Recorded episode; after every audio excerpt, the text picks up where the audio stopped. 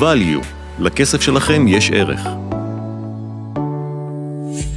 סדרת תוכניות בעולם המימון והמשכנתאות, והפעם, איך תנהלו את המשכנתה ותחסכו מאות אלפי שקלים. שלום לכולם, ואחר צהריים טובים, אני פה באולפן ביחד עם עדי שטרן, מומחה למשכנתאות, היי עדי. אהלן קובי.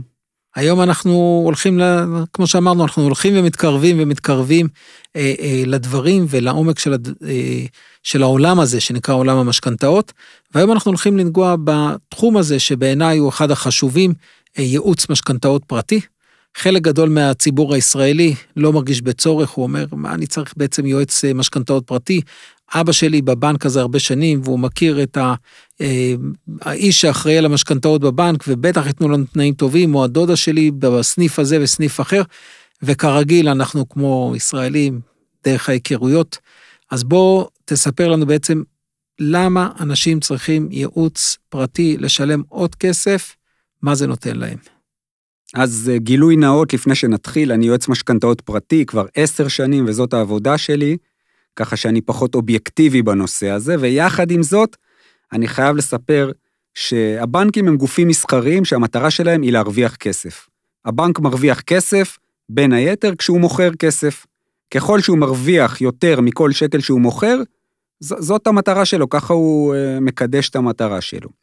כשאנשים באים לקחת משכנתה של מאות אלפי שקלים, או של מיליונים, זה אומר שהם קונים המון המון כסף, ובנקודה הזאת, אם הם לא יודעים את כל מה שצריך לגעת במשכנתה, את כל מה שכבר דיברנו עליו ואת כל מה שעוד נדבר עליו, הם יכולים להפסיד המון המון כסף. אני מדבר על עשרות ומאות אלפי שקלים, ולא רק זה, הם יכולים להפסיד המון זמן, הם יכולים לסבול מלחצים כלכליים במשך תקופה מאוד מאוד ארוכה, שבמקרה הגרוע, וראיתי את זה לצערי הרב, יכולים ממש לפרק משפחה. אה, דרך אגב, אני לא מאשים את הבנקים בכלל. תחשוב שלך יש עסק, ומגיע אליך מישהו לחנות, ובצורה הכי לגיטימית, אתה יכול למכור לו את אותו מוצר ב-100 שקלים או ב-1,000 שקלים. במה תבחר? כנראה שב-1,000 שקלים. אני לא מדבר לא לעשות את זה בצורה לגיטימית, אלא בצורה לגיטימית. ולכן הבנקים לא אשמים, העסק שלהם הוא למכור כסף ולהרוויח כמה שיותר כסף מכל שקל שהם מוכרים. צריך, אני חושב, צריך לעשות איזשהו סדר, כי גם לי לקח זמן להבין, לשבור את המיתוס הזה, שבעצם כשהם אה, מגיעים לבנק, אחד, לא מתווכחים כי זה בנק, זה לא שוק, אז אנחנו מגלים שאפשר להתווכח, ובטח נדבר על זה בהמשך. החלק השני, הבנקים קונים כסף.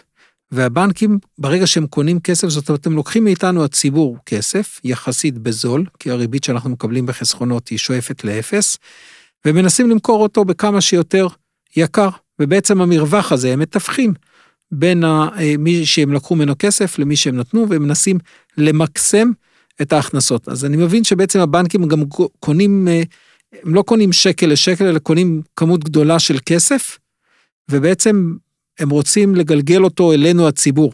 לבנקים, לבנקים אין בעיה להתממן, זאת אומרת לקנות כסף הם יודעים, ולמכור אותו אלינו בצורה יקרה, הם יכולים בצורה מאוד מאוד פשוטה, כי יש פערי ידע עצומים בין בן אדם שבא לעשות את זה בפעם הראשונה בחיים שלו, שאין לו שום קשר לעולם הזה של הפיננסים, לבין יועץ משכנתאות או משווק משכנתאות שיושב בבנק ועושה את זה כל יום כמה פעמים ביום. בשביל לקחת משכנתה שטובה ללווים ולא לבנקים, צריך להבין הכל, כולל הכל ברמה הגבוהה ביותר. ממקרו-כלכלה, דרך ציפיות השוק, שוק אגרות החוב הממשלתי, עלויות גיוס של הבנקים, ריביות, מדדים, לוחות סילוקין והמתמטיקה שלהם, הכרה מושלמת של כל מסלול על יתרונותיו וחסרונותיו, בניית תמיל משכנתה אופטימלי, בהתאמה אישית למי שנכנס ולא שמתאים לבנק, ולדעת בוודאות מה המינימום בו הבנק יהיה מוכן למכור את הכסף.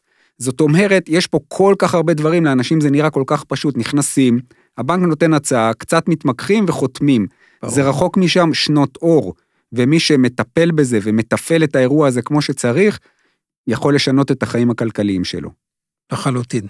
אז אה, בוא תעשה לנו טיפה סדר, כי אנחנו אומרים, אוקיי, אנחנו צריכים לקחת את היועץ משכנתאות, אבל אה, למה שבעצם הבנק ייתן לך הצעות יותר טובות? מה האינטרס שלו כשאתה מגיע להגיד, אוקיי, אוקיי, ההצעה תהיה יותר טובה?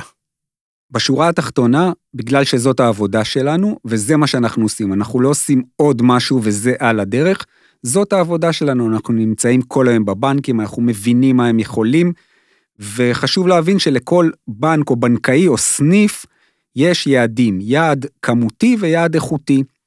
את היעד האיכותי, זאת אומרת כמה יקר הם מוכרים את הכסף, הם סוגרים די בקלות על ידי רוב האנשים שהולכים לבד לבנקים ורק אומרים תודה שנותנים להם כסף.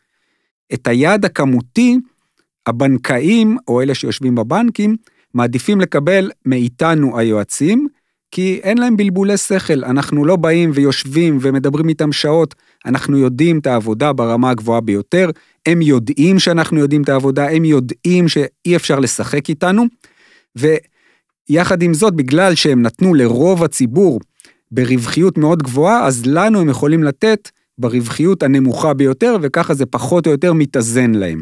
אני מאמין, אה, ואני אומר את זה לצערי, שאם כולם יעברו דרך ייעוץ משכנתאות, תהיה בעיה, כי הבנק לא יסכים לתת לכל העם את הריביות שהם נותנים לנו. את אותם תנאים ייחודיים. זאת אומרת, אנחנו מדברים, ואני רואה את זה בהמון תחומים. אני רואה את זה בעולם אה, אה, הפיננסי, אני רואה את זה בעולם הביטוח, אני רואה את זה ברגע שאנחנו מגיעים עם מישהו מומחה, אפילו בעולם הרפואי.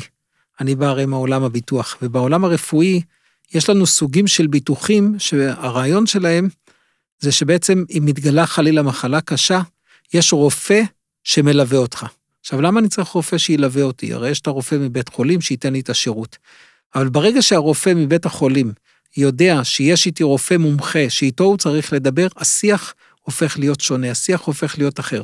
אם אני אמשיל את זה שוב פעם לעולם הביטוחי, אז uh, הרבה אנשים uh, או הרבה uh, גופים בעולם הביטוח למדו שבמחלקת התביעות שלהם, מהצד של הסוכני הביטוח, חשוב לשים שם עורך דין. כי ברגע שעורך דין מטפל עכשיו בתביעה של הלקוח, ההתייחסות בחברת הביטוח היא שונה, כי זה עם מישהו שמבין את המשפטי, מבין את הסעיפים, יודע להיכנס לתנאי פוליסה ולעשות. רבותיי, ברגע שאתם באים עם איש מקצוע, מתייחסים אליכם אחרת. חד משמעית, אנחנו, אני באופן אישי רואה את זה בכל מקום. ברגע שנכנס יועץ משכנתאות מקצועי לתמונה, הבנקאי הולך אחורה, הוא יודע שהוא לא יכול להתעסק פה ושבתיק הזה הוא לא ירוויח כסף כנראה.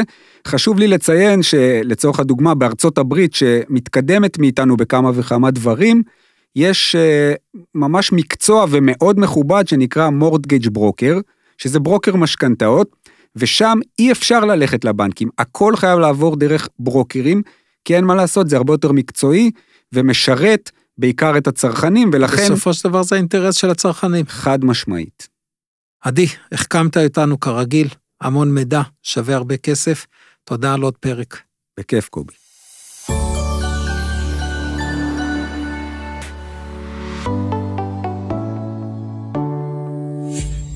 כל הנאמר בתוכנית מטרתו הגברת הידע הפיננסי.